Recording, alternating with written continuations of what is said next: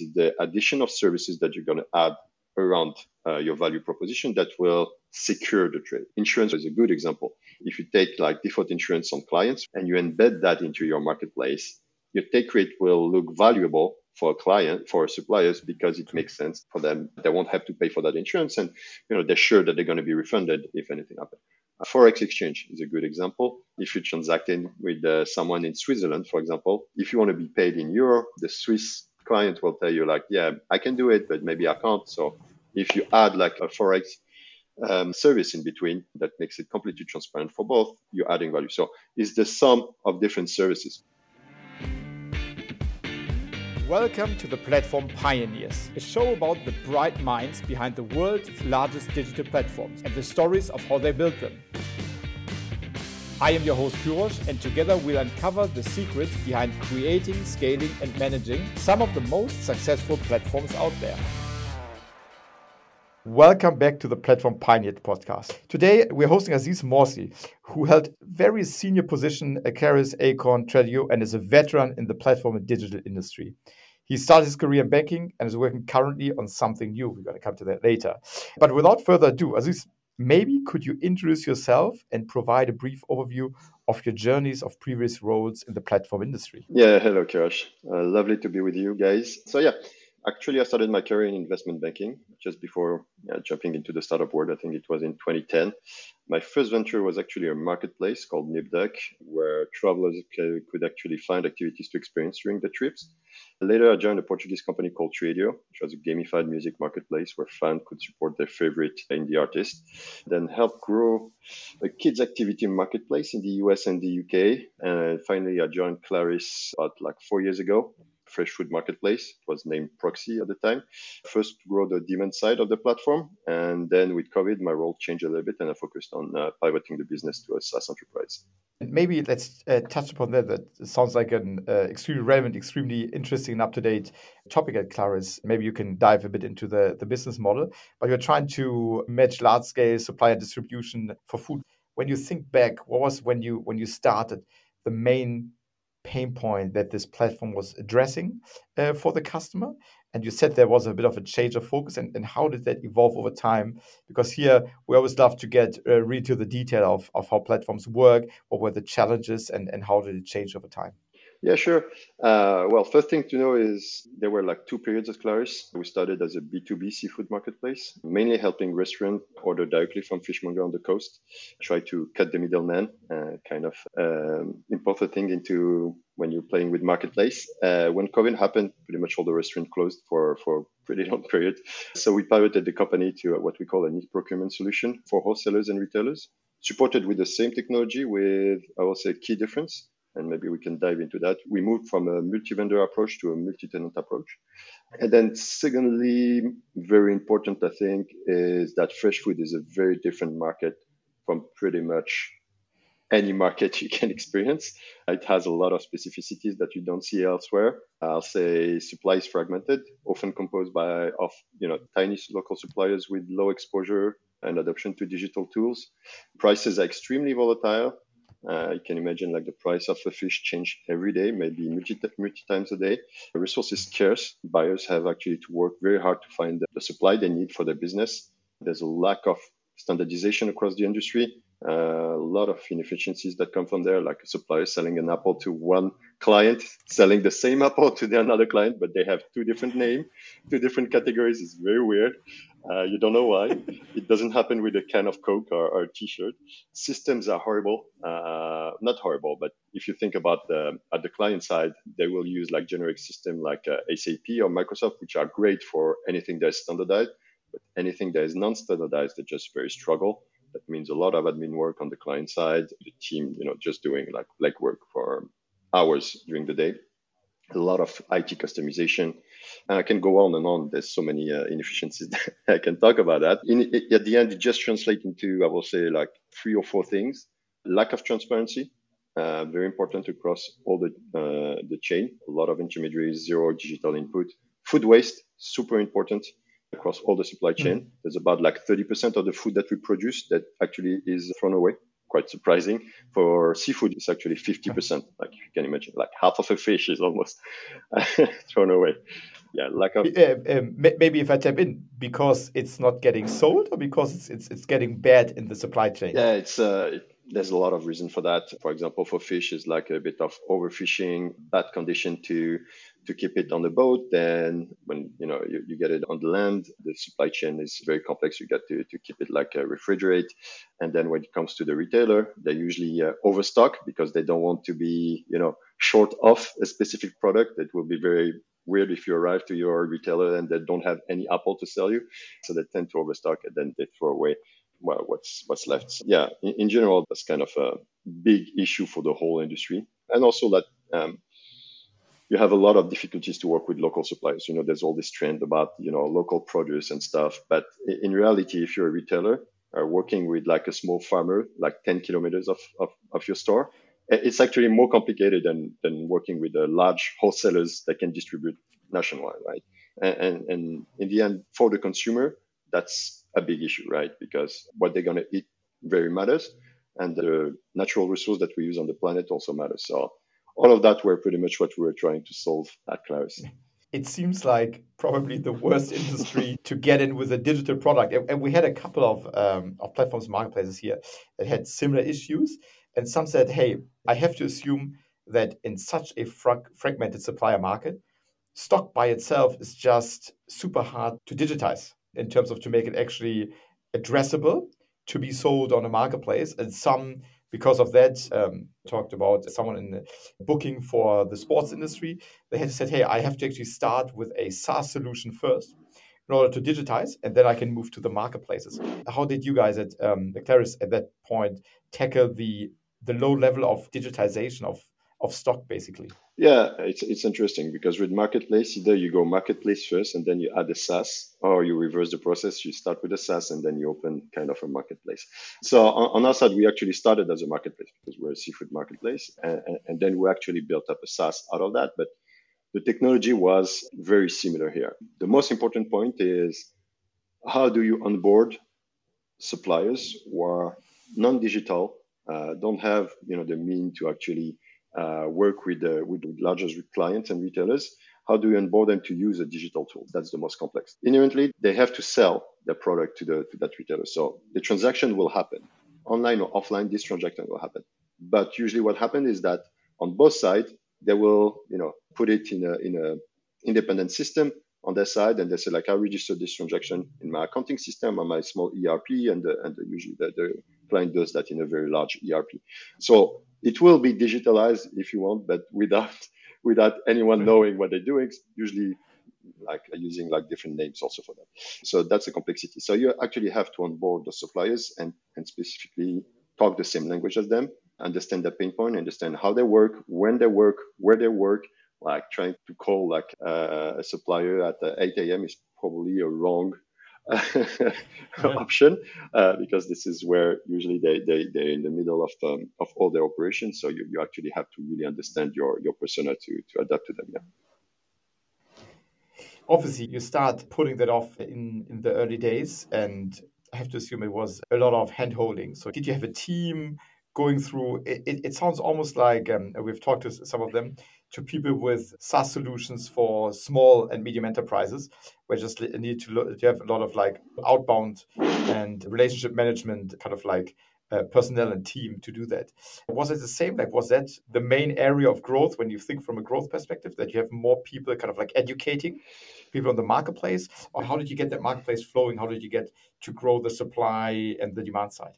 Yeah, so the dynamic at Klarys was uh, quite even more interesting because with marketplace you tend to and we can discuss that maybe later but you tend to create discovery and create to you try to create new connection between a supplier and a client right? That usually don't have habits to work together right? That's kind of the motto if you want of a marketplace. On our side we understood very quickly that will be a very hard way to take if we wanted to take on enterprise client like retailers and wholesalers because they have their suppliers already. They work with them every day.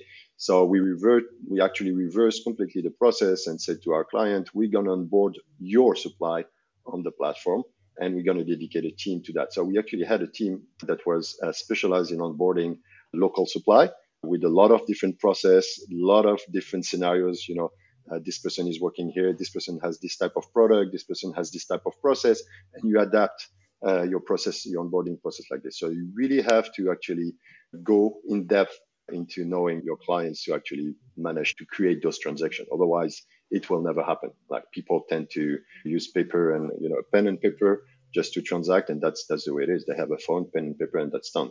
So, so there was a lot of effort going in the in the supply side.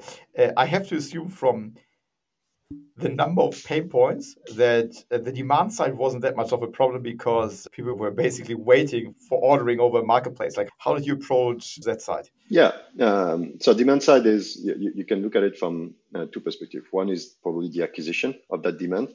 Is it hard? So uh, at Klarys, we only focus on enterprise clients, which means long sales cycles with a lot of discussions with different personas inside. Uh, whereas if you look at, you know, when we were Procsea at the time, it was like closing a restaurant will take maybe like two minutes on the phone, just calling, you know, the chef, say like, hey, you can buy your seafood today, right? And that's what that was it. Pretty much the conversation was very short. So the acquisition was is uh, an enterprise acquisition with you know advantage and, and disadvantage you can get from that. Then the transformation, which means the implementation of pushing the users to actually engage with your platform. Yes, there were a lot of expectation from, from users to get a tool to do that because mostly if you if you look at the store when they have actually to execute the purchase, it might take up to two hours in the morning just to purchase you know all the tomatoes all the all the apples all the bananas that you need because you have to call a supplier and then another supplier and then another supplier, then compare the price, then call back the suppliers that have the thing, then maybe that supplier doesn't have the stock anymore.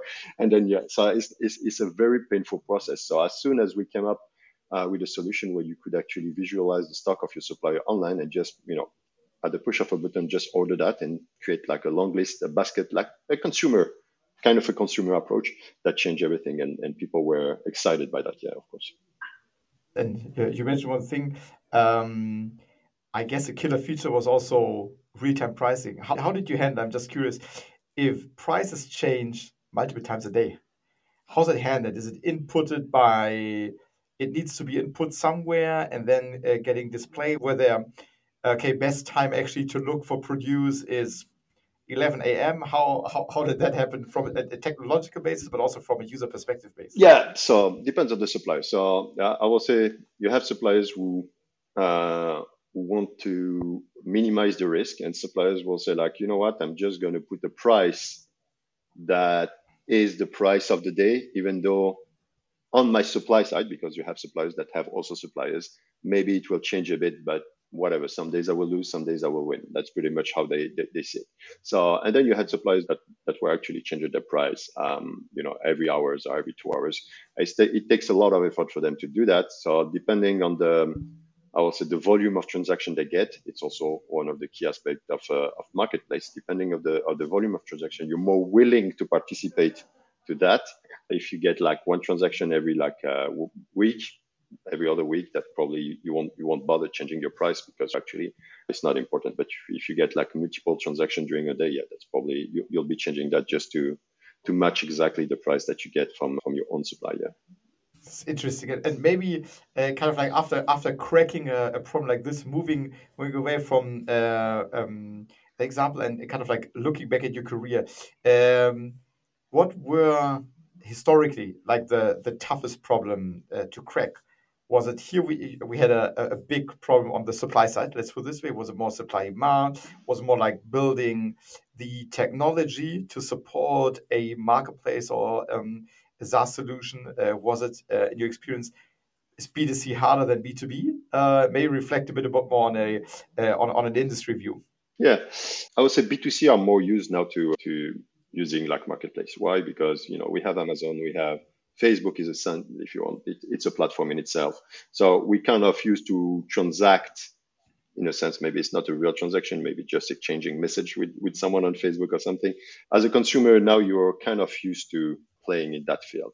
Uh, for B2B, it's kind of a new trend, not a new trend. It's been like maybe like a few years now, two, three, four years, uh, that you kind of see like a marketplace dedicated to B2B, which means that as a, a supplier or as a client, I'm not yet used to this kind of environment. So I would say like in that sense, B2B is harder because there's more education. Whereas if you just create a marketplace tomorrow to sell seafood to consumer, and there's some few of them, it's easier than, than to go the road than selling seafood to uh, chefs who actually have less time and you have to adapt to their workflow. Whereas a consumer, you actually don't really have to adapt to their workflow, right? They can buy seafood any time of the day. That's fine. A chef might be, they need to buy seafood at between, I will say, uh, 11 p.m. And, and 2 a.m., you know, when they finish the, the, the, the, latest service. So you have to have a platform that can allow for that, right? Uh, so I will say in that sense, B2B is harder. And also you, you learn even though you, SMBs you can learn uh, faster, but you you learn slower with B2B, right? Consumer, you have millions of consumers, so you can fail with some consumer and you will you know iterate on that. Whereas with B2B, it's harder. Specifically, when you're enterprise, you don't have millions of, of enterprise clients, right? Maybe thousands of enterprise clients. So yes. it reduces your ability to learn fast, which for us startups, it's probably you know the, main uh, way that we grow. It's just by learning very fast.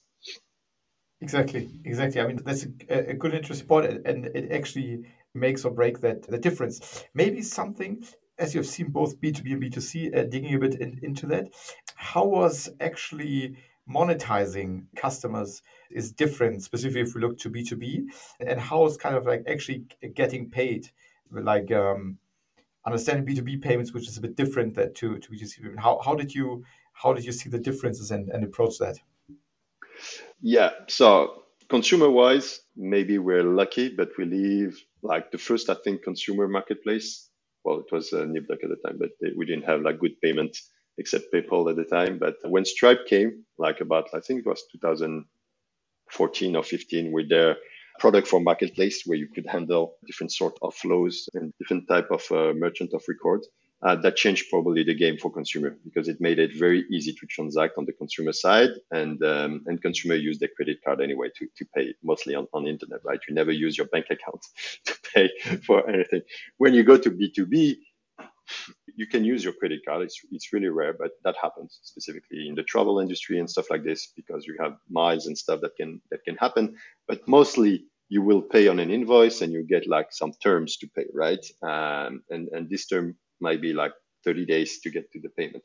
So that changed a little bit um, the dynamic and the, and the way that you're going to use payment. Uh, probably uh, you won't use a Stripe, but you will have to use kind of a banking service in between to manage like transfer from bank account to bank account. And then you have to think about that payment flow. Like, are you as a marketplace the merchant of record, meaning that you're the intermediary uh, that receive the funds from the client, then you pull them and then you you pay the vendor, you know, just one payment, which is a great solution for the vendor because it reduces accounting friction on one side. Or are you not the merchant of record and the vendor is a merchant of record? And in that case, they have to transact directly with the with the client via your your platform, and that's also a different dynamics because that creates a whole set of I will say user experience issues that come here, right? So like you have to adapt pretty much to your business, understand what is the value. Sometimes payment is a value proposition in the B2B. Sometimes payment is just kind of a side problem and people don't really care about it. So it really depends on the problem that you're tackling, the inner problem that you tackle with your with your platform. Exactly. I mean, that, that's something that, that I've discussed also in, in, in length. And when you think kind of like payment is one thing, it's operational challenge comes with this, user experience challenge, etc. Uh, if it is a problem, not also defines a lot by how you actually monetize, how you make money. Obviously, there's something like a take rate, which is, I would say, probably uh, from all the discussions we had, on a different level and easier to get on a B2C rather than B2B. Maybe if you kind of like think back uh, to that a bit, and also because I know that you mentioned at some point at Klarys, you moved also from a marketplace then more to a SaaS model. How do you think about how easy it is to monetize uh, B2B uh, merchants with just a marketplace and marketplace and SaaS together? Yeah, so so marketplace take rate is actually, I will say, the, the first monetization layer that you're gonna you're gonna introduce. Take rate only becomes a real issue with B2B. Why? Except if the the relation between the supplier and the client is very complex, meaning I don't know, you have a client a supplier in China, for example, and a client in Europe uh, that creates a lot of you know various issues that, that will come in, in the into the transaction. Uh, but if you're just taking like a take rate between like um, uh, a client and a supplier in the same geographical area, like in the EU, for example, what prevent the client if they know the supplier meaning if your platform allows for that what prevent the client to just call the, the, the supplier and say like hey we actually don't need to have an intermediary in between. That just doesn't make sense. I will just you know arrange terms with you directly because we've done like couple of transactions on that platform. Now you know i trust you. I trust the quality of the product that you're selling. And the supplier say like okay i trust you I can have insurance in place with you because whatever, blah, blah, blah. And then they can start to transact outside of the, of the platform. So take rate only just doesn't make sense. It's the addition of services that you're going to add around uh, your value proposition that will secure the trade. Insurance, for example, is a good example. If you take like default insurance on clients and you embed that into your marketplace, your take rate will look valuable for a client, for suppliers, because it makes sense for them. They won't have to pay for that insurance, and you know they're sure that they're going to be refunded if anything happens. Forex exchange is a good example. If you're transacting with uh, someone in Switzerland, for example, if you want to be paid in euro, the Swiss client will tell you like, yeah, I can do it, but maybe I can't. So if you add like a forex um, service in between that makes it completely transparent for both, you're adding value. So it's the sum of different services, maybe just logistic, maybe just, you know, just helping uh, this. So take rate only, probably completely um, useless is when you add services around that will justify the take rate. That's probably where you can monetize better. Interesting. Maybe now, as we're almost at the end, if taking all your experience, looking back, what advice would you give uh, someone who's who's building up a marketplace or a SaaS platform, SaaS enabled marketplace solution? What should he, he or she focus on most? Which KPIs, which asset, so to speak, should he or she focus most? Like like what's what's the the make or break and the kind of like where should your USP derive from when you think back? Like example, I don't know, is it more you should really really focus on supply, you should really focus on the technology, you should really focus on on you name it. What's the advice from looking back on a high level? Yeah, I, don't think technology is the main issue today, specifically when you're starting, because there, there's enough now tools that allow you to build like a good marketplace technology without having to build it yourself. So I don't think I, I, don't consider that as an issue. Demand and supply is always an issue when you have to bootstrap it at the beginning, but you can kind of uh, emulate it for in various form. We could we can discuss that if you want. Uh, I will say the, the, the main point is that if you're building a specifically a verticalized marketplace, you actually have to know the users on both sides like very well. Understand what what make them tick, why they want to participate in your platform. That's I think uh, very important. And the metrics are the same that you can imagine by definition. I'll go with retention. It's kind of you know the basic how many times like you know people want to engage with your platform and how you do that i'll go with match rate i don't know if you're familiar with this type of metrics is like if i take the example of uber is what is the percentage of time that an uber driver rides with a passenger or empty right mm-hmm. so understanding this kind of metrics is super so, so match match rate and, and utilization exactly almost, yeah. exactly so it's almost the same if, if you understand those kind of, of metrics very early you can optimize around them uh, that's that's great. And then financial metrics are like bread and butter for us is understanding what is the contribution margin, what is the unit of economics of, of your business. If you don't understand that, you're probably going wrong specifically, specifically if you yeah. have logistic involved and stuff like this, because that, that will kill your business uh, and you'll be like uh, hungry for cash pretty much every six months. Perfect. Aziz, first of all, thank you so much. We're now at the end and I mean, time time flew so quickly uh, uh, when talking to someone who is so uh, well versed and, and has so much experience. Thank you so much for being here on the show on the podcast. It was amazing and a lot of great, great, great insights from all of your careers and especially over over multiple business models. Thanks so much for joining the show. Thanks a lot, Cyrosch. Bye bye.